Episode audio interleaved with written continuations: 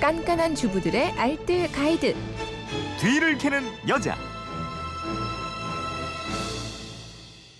일요일 뒤를 캐는 여자 일주일 총정리편으로 꾸며드리고 있죠. 아깝게 놓친 정보들 지금부터 하나씩 정리해 보시기 바랍니다. 오늘도 곽지연 리포터와 함께합니다. 어서 오세요. 네, 안녕하세요. 월요일에는 립스틱이나 립밤 사용하다가 부러졌을 때 이거 되살리는 방법을 알아봤죠. 네, 이렇게 한번 해보세요. 준비물은 라이터와 면봉이 필요하거든요. 우선 립스틱이 부러지고 나면 잘려진 단면 주변이 좀 울퉁불퉁하면서 지저분해지는데요.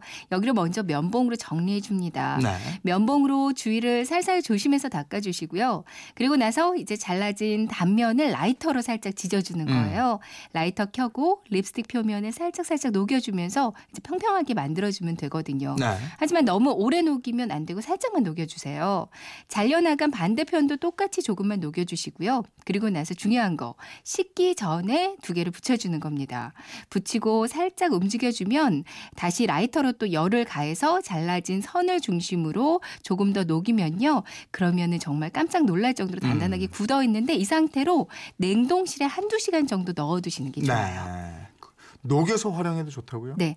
화장품이 들어있던 작은 공병 같은 거 집에 많이 있으실 거예요. 공병에다가 부러진 립스틱 덜어주시고요. 그리고 나서 이제 투명한 립밤이나 바세린을 공병에다 함께 넣어줍니다.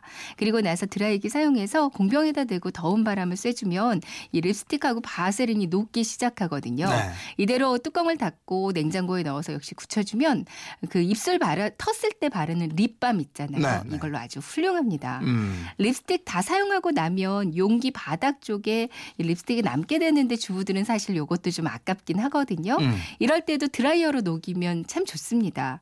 이쑤시개 사용해서 용기 안쪽까지 싹싹 긁어서요. 이거를 알약 케이스 같은 데 넣어주세요. 네. 그리고 드라이어로 더운 바람으로 쐬주면 잘 녹거든요. 역시 녹일 때는 한 번씩 이쑤시개로 저어주시고요. 이렇게 립 팔레트로 만들어서 사용하셔도 아주 오랫동안 쓰실 수 있을 거예요. 네. 화요일에는 기가 막히게 맛있는 돼지고기 김치찌개 네. 만드는 방법 알아봤어요. 고기는 일단 기름기가 좀 적고요. 담백한 앞다리살, 목살 같은 데가 좋아요. 네. 먹기 적당한 크기로 잘라주시면 되고요. 김치와 돼지고기의 비율 한 3대 1 정도가 적당합니다. 음. 김치는 속을 최대한 덜어내는 게 좋고요.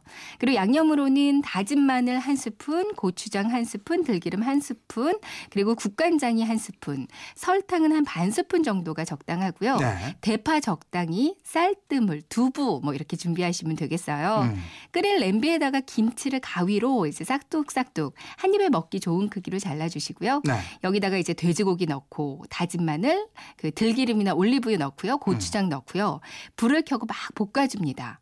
이 돼지고기가 다 익을 때까지 충분히 볶아주시고요. 그러고 나서 세 번째로 씻은 쌀뜨물 있잖아요. 네. 요거를 넣어주시면 되거든요. 쌀뜨물을 넣으면 국물이 아주 개운해집니다. 음. 뚜껑을 닫고 중약불에서 30분 이상을 푹 끓여주면 아주 깊은 맛이 나는 돼지고기 김치찌개가 만들어지거든요. 간을 조금 보시고요. 싱거우면 뭐 국간장을 넣어도 좋고 차- 참치 액젓이나 새우젓으로 간해주시면 음, 음. 맛있고요. 네. 마무리로 대파 송송 썰어서 넣어주시고 이렇게만 하시면 맛있는 돼지 고기 김치찌개 완성됩니다. 두부도 있으면 적당히 잘라서 넣어주셔도 되고요. 마지막에 콩나물을 잔뜩 넣어서 먹어도 아주 시원하고 개운해서 좋아요. 네. 약간 덜 익은 김치로 김치찌개 끓일 때는 식초를 넣어주라고 했잖아요. 네.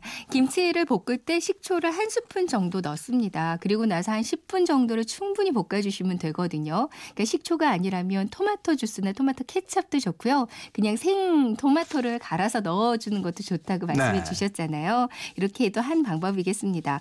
또 충분히 익지 않은 김치는요. 발효가 좀 덜 됐기 때문에 김치 국물에서 적국 냄새가 날 수 있어요. 음. 그러니까 국물의 양은 줄이고 대신에 고추장이나 소금으로 간을 맞추는 게 더 좋겠고요. 반대로 신맛이 너무 강한 김치다 싶으시면 설탕을 한 스푼 정도 더 추가해서 넣어주시면 신맛을 좀 잡아줄 수가 있습니다. 네. 수요일에는 치즈 한 장으로 영양 간식 만드는 방법 알아봤죠. 어떤 맛의 치즈라도 슬라이스로 된 거면 다 상관이 없어요. 먼저 슬라이스 치즈에 그 겉에 포장 비닐은 벗기지 않은 채로 칼집을 내주시면 되는데요. 케이크 칼이나 과도 칼 있잖아요. 칼 등을 이용해서 칼집을 내주시면 됩니다. 네. 이 칼집은 16등분, 그러니까 격자 모양으로 16등분 내주시고요. 그리고 전자레인지에 넣을 수 있는 접시 하나를 준비해서요. 그 위에 종이 호일을 넓게 한 장 깔아주세요. 그리고 나서 치즈를 비닐 벗기면서 한 장씩 한 장씩 떼어서 그 놓아주면 되거든요. 음. 그리고 나서 이제 전자레인지에 넣고요. 1분씩 확인해 보면서 돌려주면 됩니다. 1분 돌리고 열어서 보면 이렇게 동그랗게 부풀고 바닥에서 쉽게 떼지는 것들이 있거든요. 네. 요것들부터 떼내 주시면 되고요. 그리고 나서 다시 닫고 1분 돌리고 부푼 것들만 먼저 꺼내주고 요런 식으로 세 번만, 그러니까 3분만 딱 돌리시면 되거든요. 네. 그럼 치즈 조각들이 이렇게 동글동글한 모양의 치즈 과 자가 되는데요. 음. 윗면은 바삭하고 밑에는 아주 쫄깃쫄깃한 이렇게 첨가물 하나 들어가지 않은 아주 영양 좋은 치즈볼이 완성될 거예요. 네. 또 봄이 되고 실내 가드닝 관심 갖는 분들 많으신데 네. 목요일에는 베란다에 텃밭 가꾸는 요령 살펴봤죠? 네네.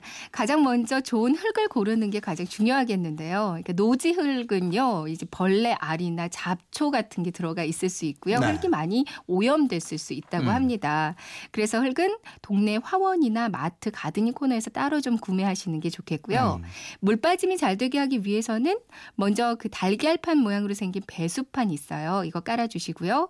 그 위에 부직포나 천을 깔아주고 나서 가장 아래쪽에는 물 빠짐 좋게 해주는 조각 수치나 마사토 같은 거 깔아주시고요. 네. 그 위에 채소용 상토를 넣어주시는 게 가장 좋겠습니다. 보통 토마토나 고추나 파프리카 같이 자라는데 시간이 좀 걸리는 거는요 모종을 사는 게 좋고요. 뭐 상추 같은 일반적인 잎 채소들은 그냥 직접 파종하는 것도 좋거든요. 음. 씨앗은 간격을 맞춰서 구멍을 살짝 뚫고요. 심는 그 전뿌림 같은 거 해주시면 되고요. 모종을 심는다면 뿌리가 다치지 않게 조심해서 적당한 간격으로 구멍을, 구멍을 뚫는데 뿌리 부분이 살짝 덮일 정도의 깊이가 좋습니다. 이제 창문 안쪽에 발코니가 있다면요. 유리창을 통과하는 빛이기 때문에 빛이 좀 부족할 수가 있어요. 음. 화단의 빛이 부족할 수가 있으니까 창문을 좀 자주자주 열어서 직광을 받게 해주는 게 좋겠고요. 네.